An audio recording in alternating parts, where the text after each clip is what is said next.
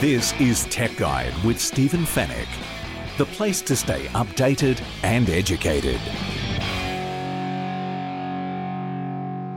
Tech Guide, episode four hundred twenty-four. Hello and welcome to the podcast that keeps you updated and educated about the latest consumer tech news and reviews. My name is Stephen Fennec. I'm the editor of tech guide dot com dot a u. On this week's show, we take you inside the Amazon Fulfilment Centre to show you how your orders are processed. Coles supermarkets will start selling refurbished iPhones. And in our celebrity tech interview, we catch up with two G B breakfast show host Ben Fordham. In the Tech Guide reviews, we're going to take a look at the PlayStation five, our hands-on look at the new P S five. Alcatel has redefined value with the new one S E sub two hundred dollars smartphone.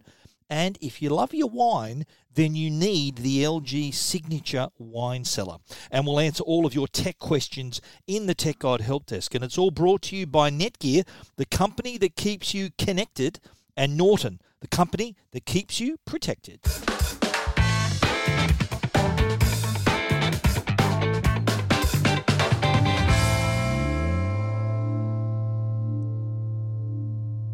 I'm sure many of you listening right now would have ordered a product on Amazon.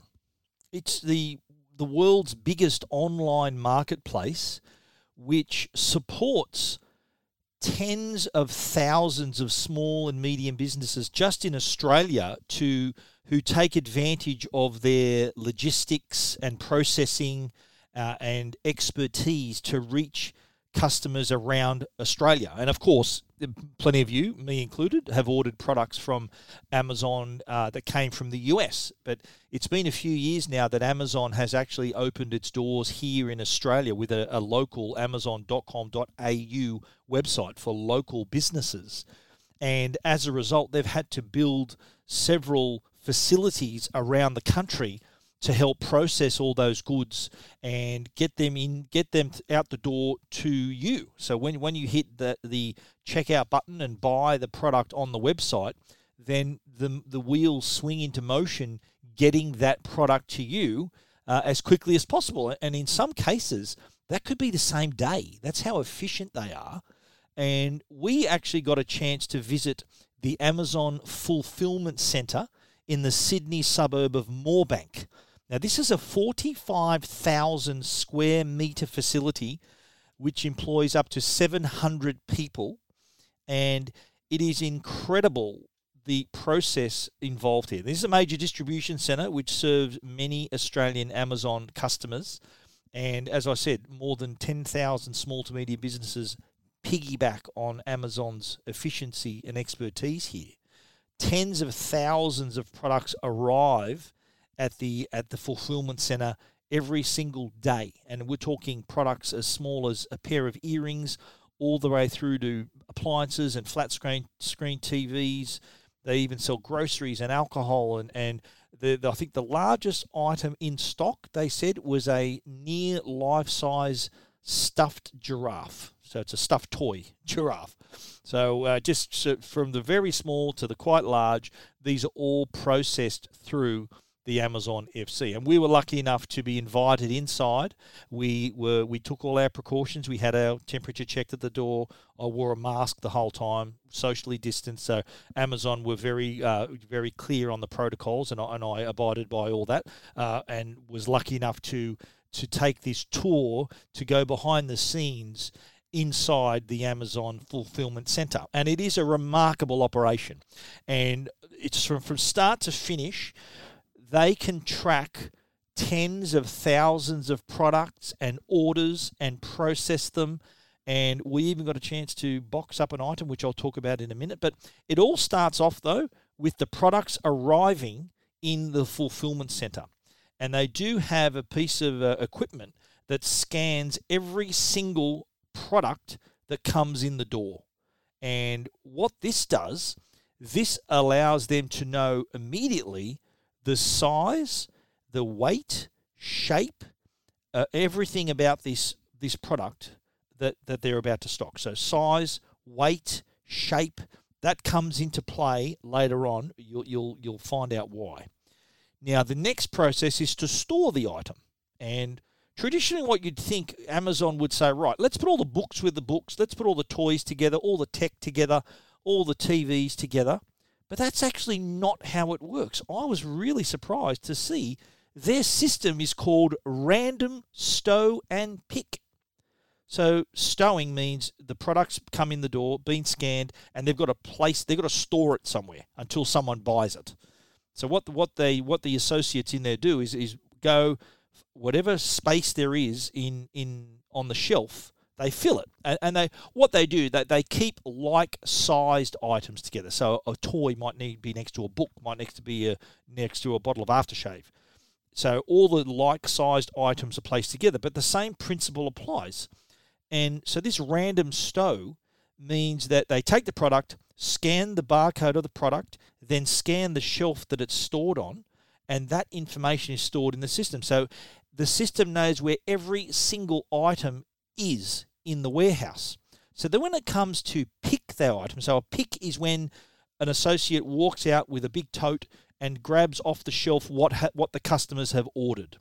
So the system knows, not only, because the system knows exactly where everything is, it can even plot a path for that associate to take the shortest possible distance between the picks. So it'll say, okay, go to shelf four, then go to shelf seven, then come back to shelf six. And so it it plots the path because it knows where everything is. And so that creates an extra level of efficiency. So what, what you'd think this would be counterintuitive to how a traditional off warehouse would operate, but In in Amazon's case, they've proven that this is this is a really successful method and a time-saving method as well. Now, when the orders come in, the associates retrieve them. They've brought the tote over to the area where they need to be then further sorted into individual orders. So all these totes, which contain a mountain of, of stuff, are then sorted into each particular order. So say I've made an order of four items, then there's these little racks where they then place my four items into a numbered space on a rack. Then the next process is the is the packing and boxing. So after the tote is sorted, individual orders are sorted, now it's time to put them in, to box them up and send them out. And I was actually given the opportunity here to try a boxing, so, so to, to box an item. And uh, they, they sat me up in there. I had my gloves on. I had every, all my safety. I had a safety briefing. And it was up to me then to process an order. So I scanned the tote, which told me what was inside the tote. And then each order was then placed into a box. So the order that I processed, it was a blanket, I think, that went into a box. So when I scanned the product, it told me what size box I needed. Okay, so here's, the, again, the system knowing the size and, and shape and weight of the, every product. It knew, because it knew the size, shape, and weight, it knew exactly what box it needed. So I pulled out the the, the, the appropriate box, and it also then gave me the exact right length of tape to tape the ends, and then I put the item in the box, gave me another exact right length of tape to tape the box. It gave me a barcode to put on the on the on the box as well, and then I placed it on the conveyor belt. And then off it went. Now, I think I said to the guy, I said, listen, I haven't put, there's no name and address on this box. So have we missed a step? And he said, no, not at all. He goes, that's actually on purpose because that protects customer privacy. So they don't know that Stephen Fennec is ordering U S B drive, U S B cables and and books and and toiletries. They they don't know you. They don't know wh- what you're ordering and who you are. So it's it's an anonymous thing. So the next step down the line is for you is for the system to recognize each box. So remember the barcode we placed on the box. So that it goes down the line, and the as it's on the conveyor belt, each box is scanned and weighed. So the scan reveals, okay, that's Stephen Fennec's order. Okay, let's let's make sure the right sticker goes on there. The next part, though, is it weighs the box. Now, remember, at this very start, it knows the weight as well as the size. So if I've ordered three items and the system knows exactly how much those three items would weigh when they're together, if there's a disparity of that weight, it'll know something's wrong. There's either one item short or an item too many in there. So it knows straight away to reject that item, to place it on the side for an associate to open up and check that the, the, the correct order is in the box. So there's where the weight comes into it.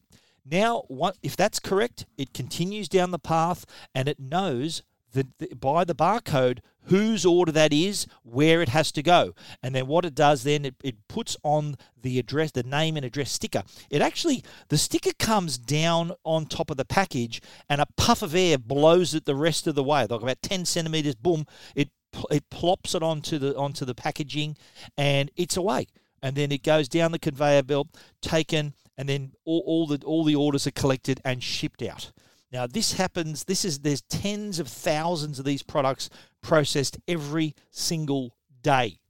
Just at this Amazon Fulfilment Centre in Moorbank, and there are many other fulfilment centres around the country. They've just announced they're going to build one in Melbourne. They've also announced, announced in Western Sydney they're going to have a robotic fulfilment centre as well. So it's it's dealing with the demands of on these online shopping, which has just exploded since COVID took over, since the lockdown. We're not going shopping in stores. Uh, for many of us, our only way of getting a product is online. That's why businesses like Amazon are thriving, and that's why these fulfilment centres are busier than ever, and we're approaching Christmas, so you can just imagine what's going to happen there. The, the number of orders are, are going to rapidly increase uh, as we as we go into Christmas. But the whole process was absolutely fascinating. So if you've ever wondered what goes on once you hit that button, once you hit that buy button, the process begins. And we've outlined that on Tech Guide. We've also shot a video in there as well. Uh, you'll see the whole centre from the inside. You'll see me packing the box. I just hope that box goes to the right place and, and that uh, I haven't stuffed things up. But I just followed the instructions and, uh, and I processed that order.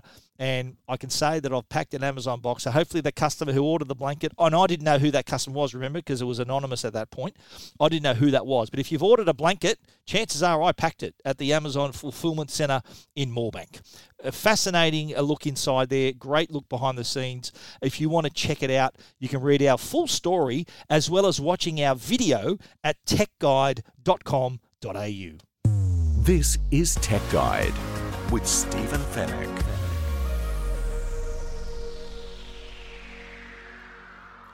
Coles are from this week we're gonna, are going to start offering iPhones, refurbished iPhones, and the, the phone they're going to be offering is the iPhone seven, which is going to be priced at two hundred fifty-nine dollars. Now, this is the result of a partnership with Boost Mobile. Boost is one of the best-known youth youth-focused telco brands. They they they uh, their network they they have the they use the Telstra network for their customers, and they're doing great business here and in the U S. They're they're one of the more popular prepaid mobile brands.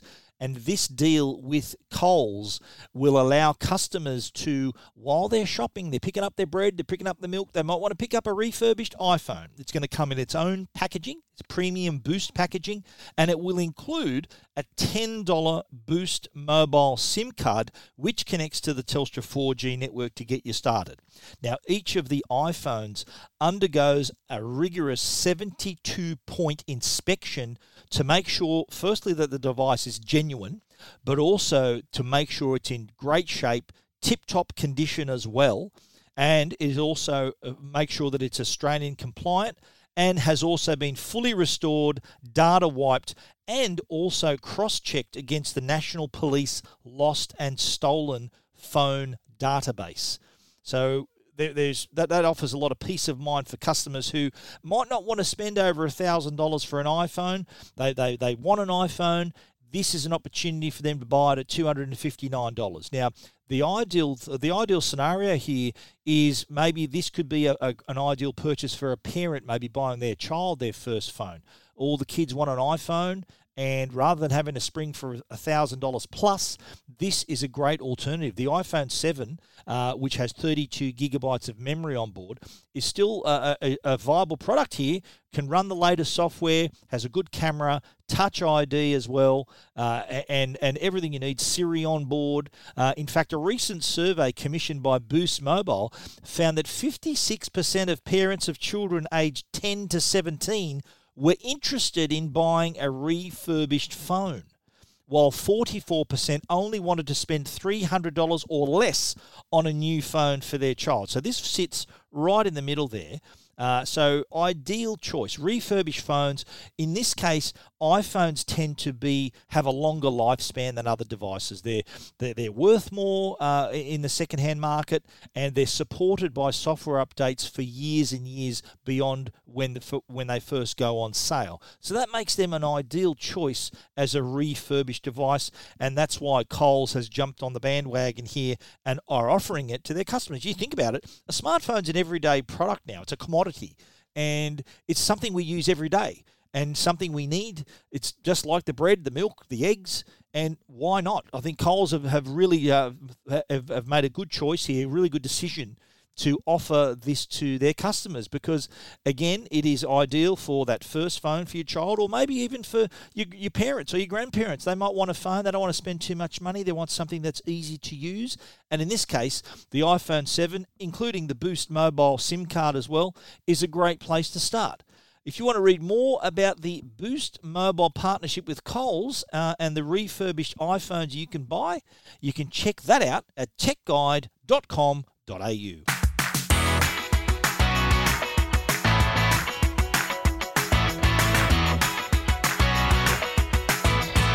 And now on to our celebrity tech interview, and this week it is none other than two G B breakfast radio host Ben Fordham. Lovely guy, Fordo. Uh, he's been a journalist for many years, uh, worked at Channel nine, still does a bit of work with Channel nine. Also, of course, he's become the two G B breakfast show host. He used to host The Drive, the afternoon show, uh, on the, the drive time show on two G B as well. Uh, and he we had, we had a really good chat about technology, his his experience with tech, how it's helped him in his job, how his kids are using technology and how he interacts with uh, with the tech in his home. Uh, it was a really interesting chat about his life with tech. G'day, Ben. Thanks for joining the Tech Guide podcast. How you going, mate?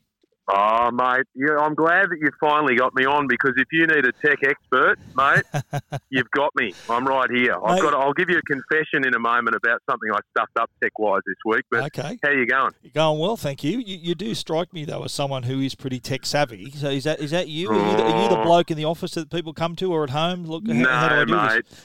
No, mate, I'm not at all. In fact, I was driving around this week in my car, and I'm really conscious of, you know, making sure that I'm not touching the mobile phone while I'm driving. Yep. And I'm driving around, I'm trying to get the voice activated thing going to make a phone call, because that's what I've been doing that for some time. Yep. And then it stopped working. And so I said to Sophia, who works with me, who is tech savvy, because she's twenty-two and I'm forty-three, I said to her, listen, this bloody Hey Alexa isn't working in my car anymore. And she goes, no, no, no, Hey Siri. And I went, oh, so I've dead set been driving around for two days going, hey, Alexa, hey, Alexa, yeah. you know, yeah. I'm trying to make a phone call. And then she goes, no, hey, Siri. I was like, oh, yeah, yeah, yeah. Alexa's okay. at home. Siri's in the car. Well, yeah, yeah. It's the only time you're going to you're gonna not get in trouble for calling the girl by the wrong name. So that's, that's pretty good. But, oh, yeah. Mate, w- mate, no, you... I'm, a, I'm a bit hopeless with it, mate. That's why I rely on people like you and this podcast. Yeah, oh, thanks, mate. Well, um, how how has it been, the transition to the, the mornings? I'd imagine you'd have a pretty good relationship with your alarm clock, or do you use your phone to wake you up? Mate, I use the phone. I set an alarm for two fifty-nine a m Yep. At first, I was using well, one of those watches, the um, Garmin, I yep. think it is, or uh-huh. the...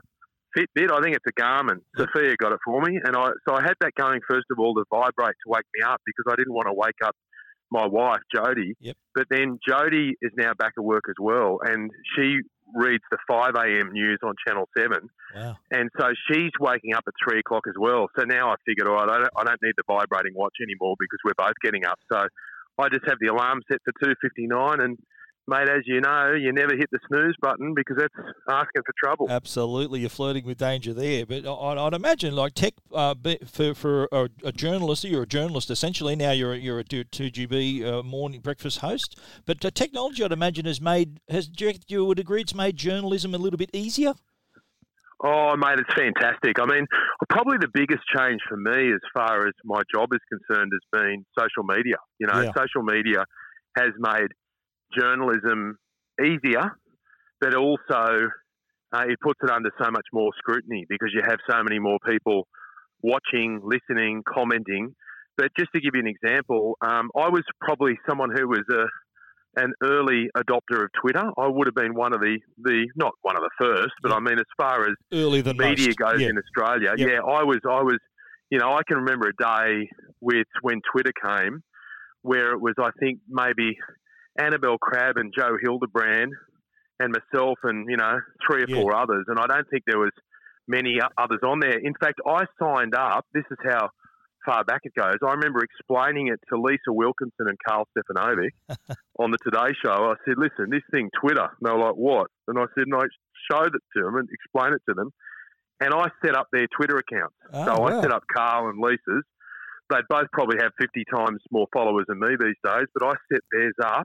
Wow. And um, so I was right into Twitter early on, and that gave me wonderful access to information before other people knew it. Now yeah. everyone's on it, so we all get it at the same time. But a couple of times there were a few leadership coups and things like that that were going on in Canberra, mm. and we'd be on the on the set at Channel nine doing live breaking news, and I would be able to go, hang on, this has happened, that's happened. Yeah, and they're wow. all going, where are you getting this from? And I'm like, well, I'm getting it from Twitter, right? Because, and now that was an advantage that I had for some time. Of course, then then the uh, the advantage closed because everyone was on there. But, yeah. you know, I use an example. For example, I was on air one day during the drive show, and um, some panes of glass fell out of a window uh, from a high-rise in Sydney. Yeah. And we got reports of it saying, oh, mate, something's happened, like um, near Pitt Street Mall or something in the middle of Sydney. It looks like there's all this glass that's shattered down below. It looks like it's fallen off a high-rise. And uh, and people were, you know, worried that there was someone being injured or whatever. And I, I remember jumping on and searching um, glass, Martin Place it was. I just searched glass, Martin Place. And sure enough, there was one person who went, holy hell, I've just seen some glass smash on, at Martin Place falling off a building. And then, of course, you then send them a, a message, and before you know it, you've you've tracked them down and they're live on the air. So incredible. Yeah. I was always... Yeah, always big on saying, look, you know, we've got to use got to use social media as a way of being able to track people down. That's I, how you track people down these I days. Took, absolutely. I, I thought you, when you were on the Drive program, uh, you were the, probably the most, like, in terms of, like, social media savvy of all the other uh, all the other hosts, and, and you've obviously taken that to your advantage. But it's really helped with, like, social media has kind of made all your followers reporters as well, because in the, in the example yeah. you've given, they, they, someone's reporting to you, you found out, they found out, they've got a camera on their phone, they, they're, they're able to talk to you on the spot through the mobile phone. It's really revolutionised our job, hasn't it? Oh, big time. You think about what happened in um, in Beirut, Lebanon, that big explosion yes. that happened a month or two ago. And that was a case where we woke up in the morning and we saw this footage and we thought, oh no, this is going to be mass devastation and obviously a very big story for Australia because of all the Lebanese people living in Australia. Mm. And we tracked people down on the scene who every single hour during the morning, that morning, and all of them came through social media. So that's through my team searching for keywords and then saying, hang on a minute, we've got someone. This girl works for Human Rights Watch yeah. uh, Lebanon, and she saw the whole thing. She was there. She's there at the moment. So uh, I don't tweet as much these days because yeah. Twitter has become this nasty, toxic cesspool of Yeah. people, you know, just kind of tearing each other down and trolling and whatever about, stuff. Yeah, I was going to ask about that. that. That's a good segue. Or the, the sort of that's kind of the, the the dark underbelly of social media are these people, and I'm sure you've been targeted by a few narcs out there and people criticising oh, yeah, yeah. these keyboard warriors. How do, how do you deal with stuff like that? Oh well, one thing is that I, I tend not to tweet. I, I you know I think I've kind of given up on tweeting a little bit. I, I'll retweet things that I. that I like, or if I'm trying to, you know, if I see something that I like that someone else is tweeting about, I'll I'll retweet, but I very rarely tweet these days just because I kind of think, well, you know what, I've got a radio show to share my views, so sure. if I want to say something, I'll do that on air. And as far as trolls are concerned, they probably don't get to me as much as they do others. I'm really worried about the impact that they have on kids and mm. teenagers, particularly when you're vulnerable. Yeah. But I don't know. I kind of have got a bit of an unconventional view, which is, look, I'm allowed to say whatever I want, allowed whatever I want to say on the radio or when I'm on T V. And the whole point of social media is giving everyone a voice. And if, if that person's voice happens to be dedicated to telling me that I'm a dickhead, mm. well... that's their view, and, you know, I'm allowed to say what I want to say when I'm on the radio, so I'm yeah. not going to go kind of complaining too much about what someone's going to say about me on Twitter. Sure. I see you, you're pretty active on Instagram. Is that kind of your more favoured social media? I know yeah, you share I know, a lot of photos and Insta- stuff. Yeah, Instagram's the, the go. I kind of um, I can remember when Instagram came along and I thought, oh, I really like this just as a way of being able to share what's going on in my life with people. And I'm, I'm, I've never been on Facebook as an individual. My radio show's on Facebook, but I've yeah. never been into Facebook, so I kind of feel like I kind of missed out on that side of things because a lot of people would be saying to me, oh, did you see this or did you see that, you know, and uh, holiday photos or family photos, and I'd always say, no, I didn't see it. They said, oh, it's on Facebook, and I'd go, yeah, okay, well, right, I've missed it. You're not alone there. So There's a lot of uh, lot of people, like especially younger people, have kind of moved off Facebook. I think Facebook's become like a, mum, a mums and dads social media page. Oh, like none yeah, of, none of my kids are on, like my kids are twenty, twenty-three, twenty-five, and none of them are on Facebook anymore. They're all on Instagram and all these other platforms. No, and some of them pass you by, like, you know, Snapchat came along and Yeah. someone said, oh, you're going to go on a Snapchat. And I went, oh, I don't know. I kind of tried to work it. Didn't really know how it worked. And, yeah. and then TikTok and whatever. And I'm probably too old for all that kind of stuff. But but I use I use Twitter as a way of knowing what's going on. So when I wake up in the morning, I have a quick look at Twitter just to see what's going on and what's trending. Yeah. Because you can get a bit of a sense straight away of, oh, hang on a minute, something's happened. You know, particularly when so much of what's going on in the world while we're asleep is happening overseas. Sure. You wake up in the morning and it's like, what's Donald Trump said? What's happened with the election? What's happening in the U K? So I have a quick look at Twitter, and then I tend to have a bit of a um, quick scan through the news websites, you know, the Daily Telegraph and the Australian, the Sydney Morning Herald, um, some of the overseas sites as well, the B B C or C N N or Fox. Or so, you know, I mean, how lucky are we that you've got all of that at your fingertips? And I haven't even, mate, I haven't even... Um, you know, left my study yet, let alone step outside my door and thought, all right, get into work, and then you've got all the news sources in there. But, you know, everyone's able to do it just at their fingertips. Incredible. You mentioned Donald Trump before. Like, it, that must be just be just gold on a plate every time he tweets. Is that, is it, can you believe how good that is?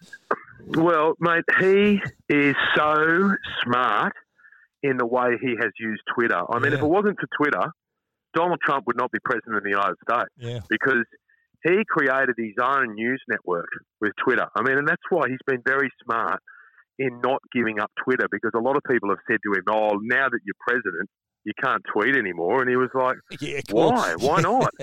Because Absolutely. That's part of his formula for success, his ability to communicate directly with the American people. Well, and yeah. then knowing full well yeah. that the media are all following his Twitter account anyway, and they're all going to report on whatever he puts on there. So, mate, he has used it as a strength more than I think anyone in politics anywhere Absolutely. Around the world. And, and for want of a better phrase, it's like straight from the horse's mouth too. So there's none of the media trying to trying to get an angle or, or put a put a slant on it. It's straight from yeah, him. yeah. And and you know, you I can remember back in the day. I remember with Instagram when Instagram came along.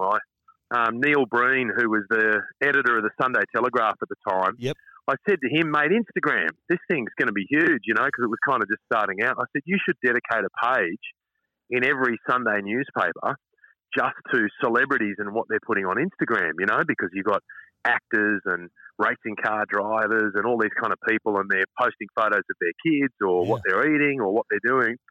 And, um, mate, within a year or so, little did I know that that would become content for half of the news stories that you go and have a look at online. If you go to the Daily Mail, for example, half of the stories on the Daily Mail website yeah. are just stories based on what people are putting up on their social media. So it's yeah. become a content driver for Absolutely. Traditional news media. It just, just served up uh, on a platter for them, isn't it? Yeah, and here was me thinking, oh, this might be one page, you know, once a week in the Sunday Telegraph of some photos, mate, and it just goes to show how you can underestimate how quickly things move, because those images now make up half of the the news content on some website. Absolutely. Well, you're a family man too, mate, and you've got some young kids. Have, have you got uh, sort of thoughts in place on how you'd like them, sort of some etiquette that they for them to develop as they use technology and, and eventually when well, they go old enough for social media? Are the rules in mate, place already, mate? Mate, the rules are already in place. It's funny you ask. My wife, Jodie, has got some very firm views on technology and kids. Yep. Uh, she kind of has, has, has run the operation as far as that's concerned. And she was a big believer from the start in the longer we can keep screens away from them, the better. Mm. And even little things, like I remember showing the kids some cartoons once on my mobile phone, and Jodie was like, no, no, no, not on your phone. I was like, what do you mean? She goes, put it on the T V. If they're watching Bluey or watching Peppa Pig, they watch it on the T V, not on the device, because I don't want them to get used to that, you know, immediate use of your phone and yeah. also having it so close to their face. So for them, she's like, no, no, no, that's T V time, and T V time we can regulate because there's only a certain amount of time that we're inside the house and that, that the T V's on, whereas the phone's with you everywhere, and if they know that they can be watching Bluey any time they're near you, then that's going to increase their appetite for that kind of thing. So, so no, we're going to hold hold hold back that for as long as I can. But when it comes to social media, I know that some people take the view of, oh, you know, keep your kids um, off your own social media, keep them, you know, so in yeah. other words, you know, don't post photos of them or whatever. Well, I, I struggle with that because I'm so proud of them. They're the biggest thing yeah. going on in my life, and I kind of want to share it with people. And also, I want them, they're, they're going to be growing up online. They're going to be online. Yeah, you know, yeah, they're digital, the, digital the natives, mate, they be. Call them, yeah, digital yeah, natives. They, the they know nothing different. So, yeah. So they'll know nothing different when they kind of grow up and, and what's going on. But, um, but yeah, I'm not. I'm I'm probably a little bit more relaxed about those things than my wife. She's, you know, she's the one who'll say to me from time to time, "Can you please take that photo down because it's got Freddie's school uniform in it?" And I'm oh. like, "Oh." You know, she's like, I don't want people knowing what school he goes yeah. to. I'm like, oh, okay, righto. Yeah, but that's that's so, really good to hear that, because I think a, a lot of parents are uh, can be a little lax and their kids get away with everything online. It's good that you guys are sort of being proactive there and, and knowing, sort of taking those steps and teaching them good habits and, and doing those things. The other interesting thing is that um, Freddie will ask me all these questions. You know what? You know, like kids are so curious. So, you know, they want to know they, some of the things they think about. You know, like a, I've been weeding the garden recently, right? And I, Daddy and uh, Freddie said to me, he goes, "Daddy, where do weeds come from?" I said, "Oh, you know, I'm trying to explain it to him." And I, I was struggling a bit, Stephen, to be honest, in trying to explain it. And then I, and then he, I, and then I eventually I just said, "Oh, mate, look, I, I don't, mate, I don't know in, entirely. Like I've, done, I've given him my best, you know, explanation." And then he goes, "You could Google it." And I was like, yeah, yeah, I probably you, could, you know. But he asked you first, the, though. He asked you first before yeah. thinking of the Google. That's that, at least yeah, that's something. First, and that's why we then um, we've got Alexa at home, yeah. and um, and Alexa's been quite good too. In that, you know, sometimes Freddie will ask a question. It might be about Mount Everest, or it might be about volcanoes, or whatever it might be. And so sometimes I'll go, mate, I, I don't know, mate. I, I don't know the answer to that, yeah. what the biggest volcano in the world is. I don't know. And and so we'll ask Alexa, you know, and then and then Alexa starts telling us the answer. So, you know, there's certainly some benefits when you can fill in some of those blanks for your children. Absolutely. That, quite frankly and embarrassingly, I'm not able to answer. And it sounds like uh, you've got some smart products at home. So you've got some Alexa speakers. Let's talk about your, your home. And uh, you've obviously got the smart speakers, Alexa. Have you got any other smart products? Anything you can control no. through the speaker? Have you got like lights or, or anything like that? No, no, no, no. No, just Alexa. We've got Alexa there at home. Um, but no, we're not really that, you know, tech savvy when it comes to Uh, all of the different, you know, gadgets and gizmos yeah. and whatever that are out there. I'm more into the things that I need and the things that are convenient. Um, you know, I grew up in a family where when I was asked, when we asked for anything uh, from our parents, my mum would always say to us, "Does it require batteries?" And if the answer was yes, then her answer was no. She'd go, oh, no. Really? So remote control cars, no. Right. You know, computer games. We weren't allowed to have computer games when we were kids. And then it's interesting, everyone else started getting, you know, Nintendos and PlayStations and whatever. And, yeah. and I'd only get to play them when I was at someone else's house. Oh, okay.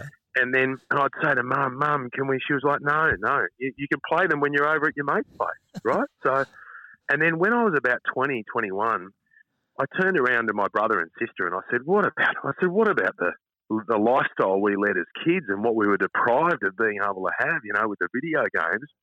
And so we said, should we, should we, jam Mum and Dad by buying a Nintendo between the three of us for, for Christmas. So instead of buying each other Christmas presents, my brother, my sister, myself all chipped in some money and we bought a, a Nintendo.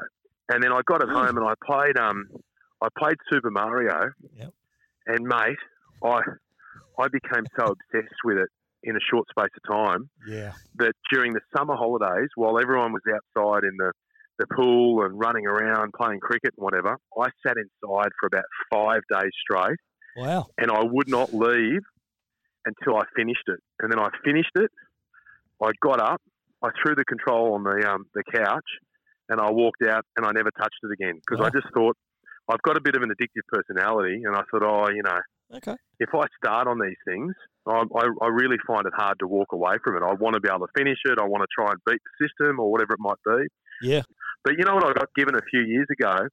Um, uh, an arcade game, you know, the, the coffee table yes, arcade game. Yes, I do. And they had like four thousand games on it, all the different games, Pac-Man and yeah. Galaxian yeah. and all that. Yeah, yeah. Space Invaders. Well, um, mate, you wouldn't believe it. Carl Stefanovic, when I was working with Carl on the Today Show, I did him a favour once, and he said, "Oh, mate, I'm gonna, I'm gonna, I'm gonna buy you one of those arcade game coffee tables." And and mate, when Carl tells you he's going to do something, he very rarely follows through, right? So, so I was like, "Oh yeah, oh yeah," because mate, we talk a bit of you know B S between the two yeah. of us quite a bit. He said, "I'll buy you one." I said, "Oh yeah, oh yeah," because he had one at his house. Anyway, one day this truck turns up. And this bloke gets this box out. I said, "What's this?" He said, "Oh, mate, it's a coffee table arcade game." And I went, "You're kidding me. He's come good. Stefanovic's come good." So I had it in my living room for a number of years until Jodie said, "Listen, when's that thing going?" Yeah. I said, "Never." And she said, "Come on, this is ridiculous." So I've got two um, twin godsons, Banjo yeah. and Darcy. And I thought, oh, and they would come over and they'd love playing it. So I said, "Listen, boys, you've been very good to me. You're good boys. So, mate, it's now um, it's now at their place. It's been at their place for about the last five years." I did the same thing. I had that very same con- that coffee table arcade game, had like four thousand games, and I said, "I've got to get rid of this because I'm never going to stop playing it." I actually, I actually sold it. I said, "I've got to get rid of this thing." Mate, as I as I look at my um the front of my house, I'm just standing at the front of my house. Another little bit of tech that I'm right into are uh, the um I've got the Uniden cameras, right, oh, yeah, and they've been a, a bit of a game changer just because you know both for security but also yeah. just for monitoring the kids. So when I was particularly when when you know when I was first starting out as a dad and I was so paranoid about anything going wrong with the kids. Mm. Um, now I'm a little bit more relaxed because, you, you know, you kind of get to a few hours under your belt and whatever. But if the kids were – if I needed to do some work in my office and Freddie as a two-year-old wanted to play in the sandpit and I'm like, I know he's fine. He can't hurt himself out there because it's like, you know, I mean, we've got a swimming pool but there's a pool gate and whatever. But you're still yeah. – you're just worried. I'm like, oh, I, I've got one uh, – I've got the cameras set on the front of the house for security but I've got one that's – um. that's transportable that you can just put wherever. So I'm like, all right, he's out at the sandpit. Um, I'll just put that out at the sandpit and I can be in the in my office doing my work.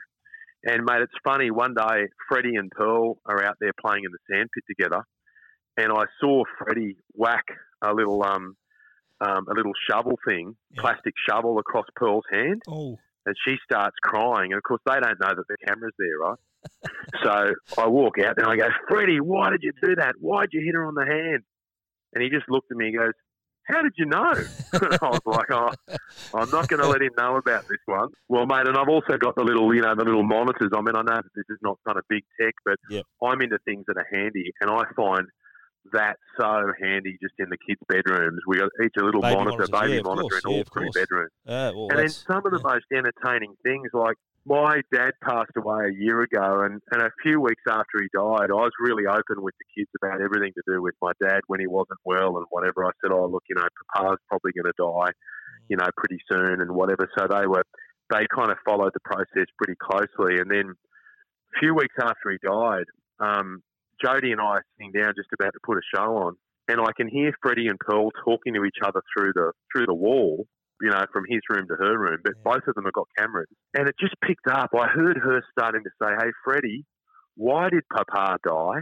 Oh. And I thought, hang on a minute. So I turned the, I hit pause on the T V and I rush over to the monitor. And, mate, Jodie and I sat there at the monitor for the next five minutes in tears oh. as Freddie is trying to explain to her. And then she starts saying, "Freddie, I'm sad because I miss Papa. Oh. and Daddy loves Papa. And I'm like, oh, Jodie and I are sitting there in tears yeah. looking at the monitor. And I was like, oh, wow. You know, like I felt like this is a moment I otherwise would never have had because yeah. they're, you know, up, upstairs in their bedrooms. And I said to Jodie, this is better than Netflix, just sitting here yeah. watching yeah. this monitor and the weird yeah. things that come out of their mouth. Oh, that's lovely. Ben, we really appreciate yeah, you coming gotta, on the show, mate. Mate, I really appreciate it, Stephen. Thanks so much, mate. And um, and thanks for providing some of the, the good tips and advice and whatever so dopes like me can try and work out what's going on. It's a pleasure. Thanks again, mate. This is Tech Guide. The Tech Guide podcast is proudly sponsored by Norton. They're the company that can keep you and your family safe online. Now, there's been a rapid increase in cybercrime with constant data breaches, online scams and ransomware, just to name a few. Norton's all-in-one cyber safety solution, Norton three sixty Premium, now comes with dark web monitoring powered by LifeLock, which helps you notify you if your personal information is discovered on the dark web. It also includes device security and secure V P N with bank-grade encryption to help keep you private online, plus a password manager, P C SafeCam, and more. With Norton's award-winning security and globally trusted protection across fifty million customers, rest assured Norton three sixty Premium with dark web monitoring is the all-in-one protection for your devices and data. Norton three sixty Premium is available now at leading retailers. And now, a Tech Guide review with Stephen Fennec. Well, our first review this week is a hands-on look at the PlayStation five. Now, I know a lot of you listening may have had a pre-order, if you're lucky to get a pre-order, but point is, people are desperate to get their hands on this thing, and we were lucky enough to get our hands on it ahead of launch. We were given a look at the con- at, at the console, at the controller. And this isn't a review of the games or the performance of the console. I'll I'll, uh, I'll emphasise right now. This is a hands-on look at the at the console itself, at the controller. We were able to play the built-in game, the Astro's Playroom game that's preloaded onto the PlayStation five, and what that basically did is just showcase the features of the controller. But let's start with the console itself. It is certainly an unusual size and shape. There is a bit of flair to this design, and if you look really closely at the PlayStation five, you'll find that it has a very interesting texture.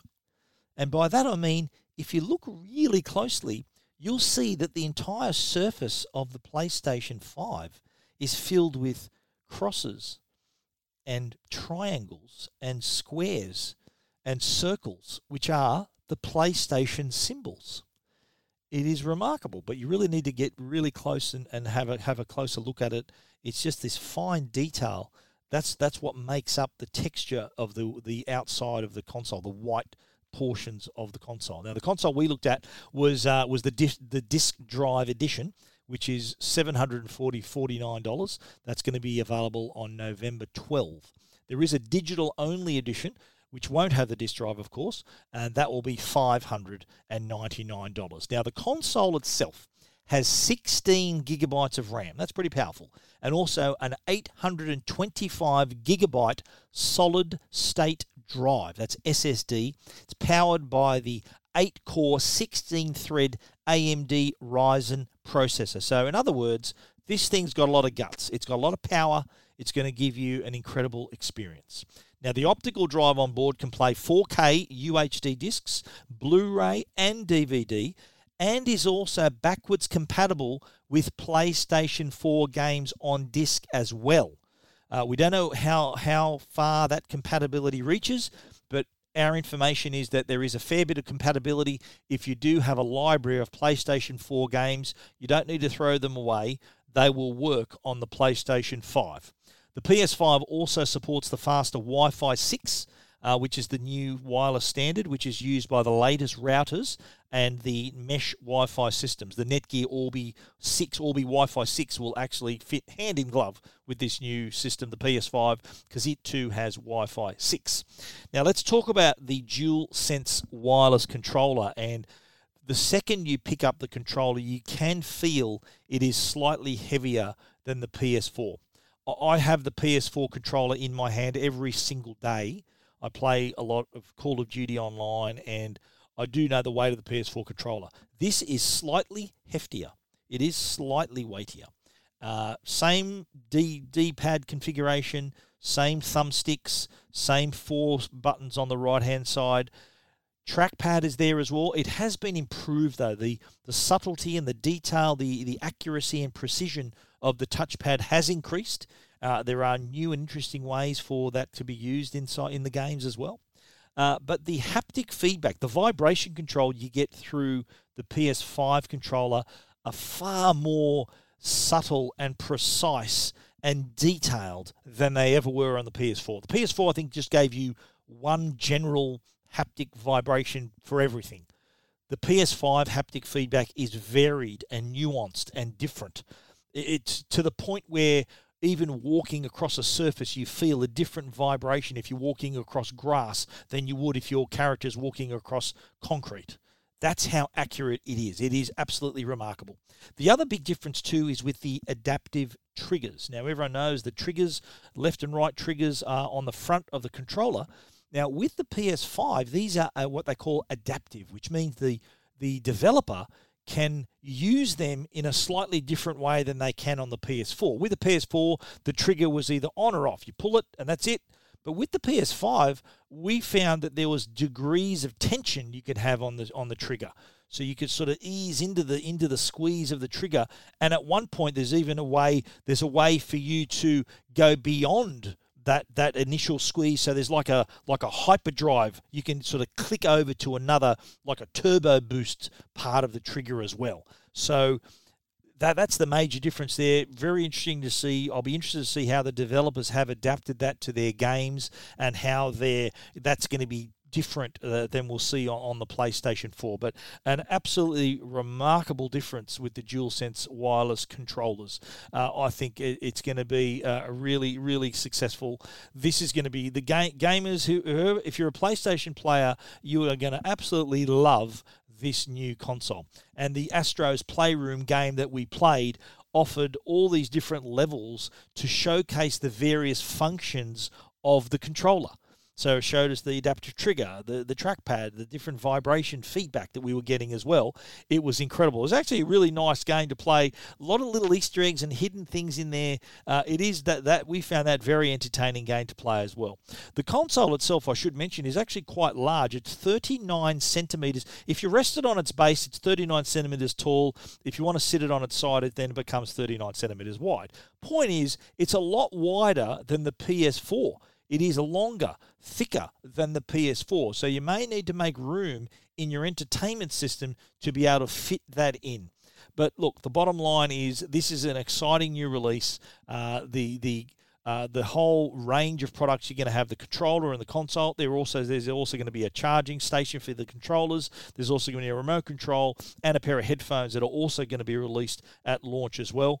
The DualSense controller on its own, if you want to buy an extra one, is one hundred nine dollars and ninety-five cents. The wireless headset with three D audio support and dual noise cancelling microphones is one hundred fifty-nine dollars and ninety-five cents. There's also a H D camera, ninety-nine dollars and ninety-five cents, a media remote, which is forty-nine dollars and ninety-five cents, and the DualSense Sense charging station also forty-nine dollars and ninety-five cents. P S five seven hundred forty-nine dollars for the full disc edition.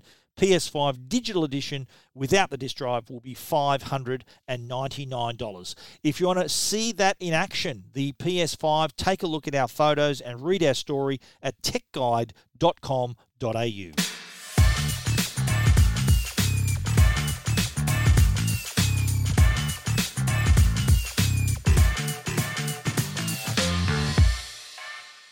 Now, the Alcatel has made a real habit of providing value smartphones with attractive features for really, really affordable prices. And they've done it again with the Alcatel one S E. Now, this is a sub two hundred dollars phone. I should have actually told you the price last because here are the features. It has a six point two two inch H D plus display. It has an A I triple rear camera system, a four thousand milliamp hour battery. It has a rear panel fingerprint reader, as well as Face I D. Now, all of that is one hundred ninety-nine dollars. I remember showing this phone. I've already got it in for review. I showed it to my son. I said, check this out. It's an Android phone. He looked at, took a look at his hands, felt it, turned it over. And I said, what do you reckon you pay for that? And he goes, oh, that's worth five hundred dollars. And I told him, I said, no, one hundred ninety-nine dollars. He couldn't believe it. And neither would a lot of customers. And Alcatel has proven over the years they've packed even more value into their sub two hundred dollars smartphones. It started back in twenty sixteen when they released the Pop four. Now, if you cast your mind back, that had a single eight megapixel camera and an eighteen by nine display. Remember that long, narrow screens was the trend back then? Two years later, in twenty eighteen, Alcatel introduced the three V, which had an even larger and better quality display, an even longer battery life, and a dual camera system. Now in twenty twenty, for the same price, you're getting six point two two inch screen, triple rear camera system, four thousand milliamp hour battery, as well as a rear fingerprint reader, Face I D as well. So...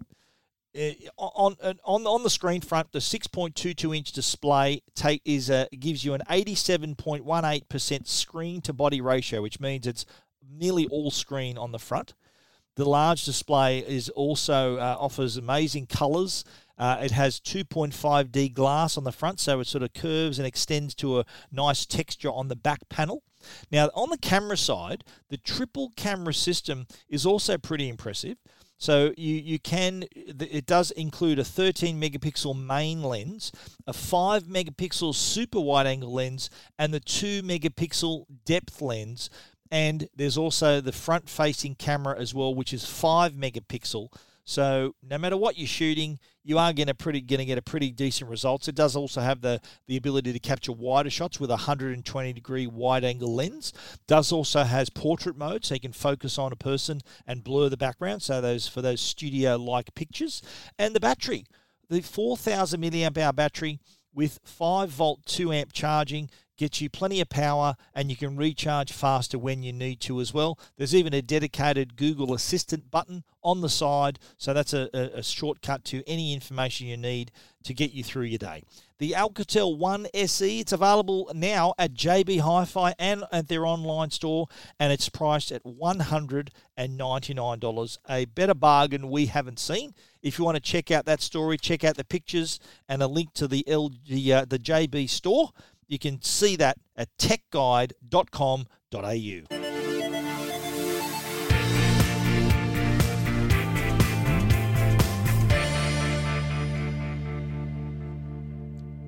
Now, you wine connoisseurs are going to be very interested in this next product. It's the L G Signature Wine Cellar.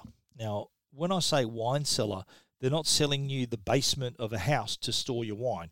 This is a specially designed refrigerator that creates the optimal conditions to store any number of wines, different varieties of wines, champagne, even your cheese and meats. It can store at precisely the right temperature. Now, me, I'm a non-drinker, so this product probably won't appeal as much to me as it does perhaps to you. My wife's a drinker. She loves her wine, and anyone who's really interested in their wine, and, and there are there are plenty of people who love their wines. They're really uh, aficionados. They're very expert, and they, they love to collect wine and enjoy wine. This is an ideal item for them. Now, if you have that kind of taste and that kind of, of passion for your wine, then you'll hopefully be able to afford this. It's eight thousand nine hundred ninety-nine dollars, but to me, the appreciation and love of wine is a little bit like the appreciation and love of audio. Uh, audiophiles, money's no object. If they can get things sounding the way they want, they'll pay the money. Just in that way, if wine connoisseurs and aficionados can get their wine at the right, precise right temperature to taste as best that it can, to keep it in that right condition, then they're willing to pay the money as well. And that's why I think this will be popular among those customers. Now, the wine cellar itself, it's seventy centimetres wide, one point seven nine metres tall, seventy-nine point three centimetres deep. So about the size of a, a smallish refrigerator. But it features multi-temperature and humidity controls, and there's room on board for up to sixty-five bottles of wine. It has this beautiful, seamless, scratch-resistant metal frame, and it has a glass door to showcase your wine collection. So if you do a little double tap, that window becomes transparent, and you can see your lovely bottles of wine inside. Now, what what we've what we have here is a a storage for your wine that can actually have different temperatures on different shelves. So look, even I know that red wine shouldn't be drunk as cold as white wine. So r- isn't it room temperature for red wine, or a certain temperature? So there is a, there are shelves here for your red wine. There are shelves there for your white wine. You you can coordinate where you want to place those. Obviously, white wine needs to be chilled at a certain temperature. Red wine uh, kept at room temperature or a certain temperature. Even your champagne needs to be chilled to the right temperature, depending on its vintage, depending on all sorts of things. The L G Wine Cellar takes all of that into account. Now, in terms of what we've done, L G has conducted a study. It's really interesting. Most Australians, we're talking ninety point four percent, don't have a lot of expertise when it comes to properly storing wine. So that's why a product like this is perfect for that sort of customer who wants to enjoy their wine but has no idea on the right temperatures and what they need to do. And in terms of the, the you consider the year we've had, we're still drinking a lot of wine. That same study found that over three quarters, that's seventy-seven point seven percent of Australians, are now more likely to support Australian wineries over their international equivalents. So we've spent, according to Wine Australia, this year we've spent more than three point five billion dollars. And despite COVID, off-premises sales have increased by six percent. Despite the, the impacts on international exports and limited in-store sales as well. So we love our wine, we still want to get it. So that, that means the study found that close to three in four Australians preferred to purchase their wine in-store rather than online. So that, that just goes to show how much they're into their wine.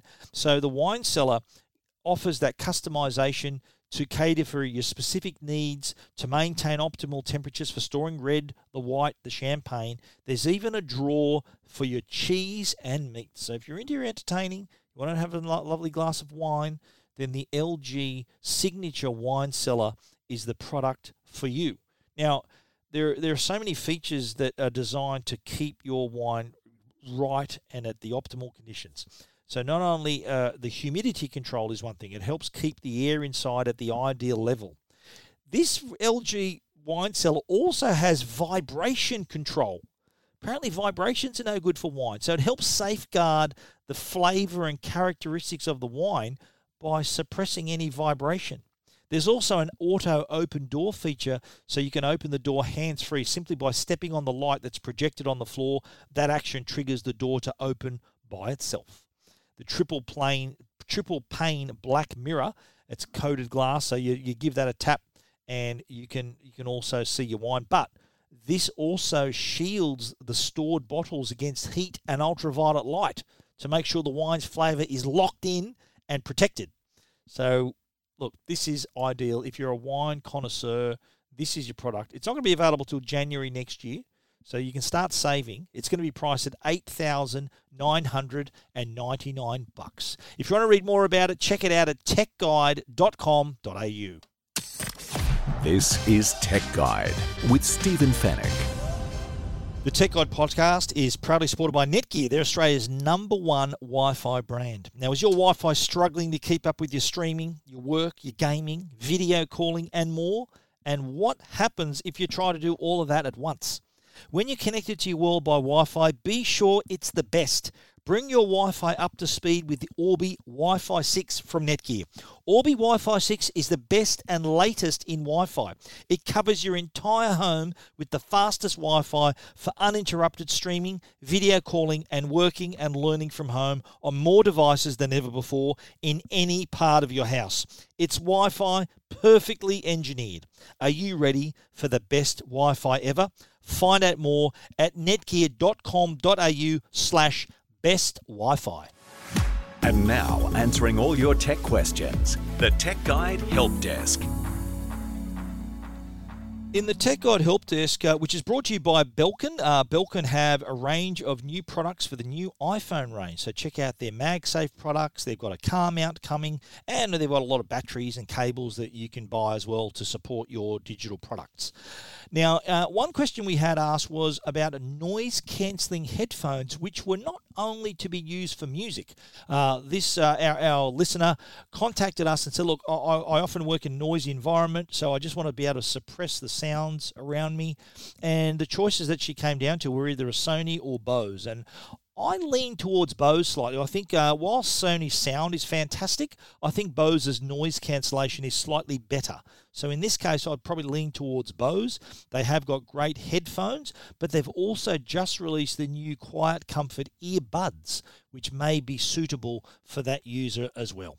Uh, I had another question too about the best value projector, best bang for your buck projector for a home theatre system. And uh, I think the brand here, uh, they're doing some pretty good work at that affordable end, is BenQ. BenQ has the W seventeen hundred four K projector. It's only twenty-two hundred dollars. That's two thousand two hundred dollars for a four K projector. But I think the real value, if you're building a home theatre, my philosophy is go big or go home. So spend the money, go to as what you can afford to create a good system, because the last thing you want to do is sit in that room and think, you know what, I wish I had got that, I wish I had done this, I wish I had done that. So if you're going to go to the trouble of putting together a home theatre, I reckon go hard.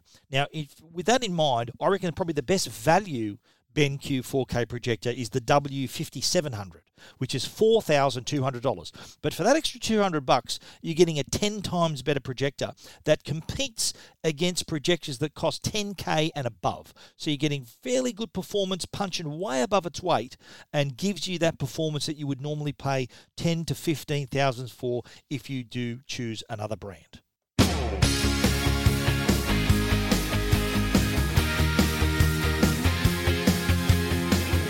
And that's the end of our show for this week. We hope that you've enjoyed it. We talked uh, everything we've talked about on the show. You can, of course, find at tech guide dot com dot a u.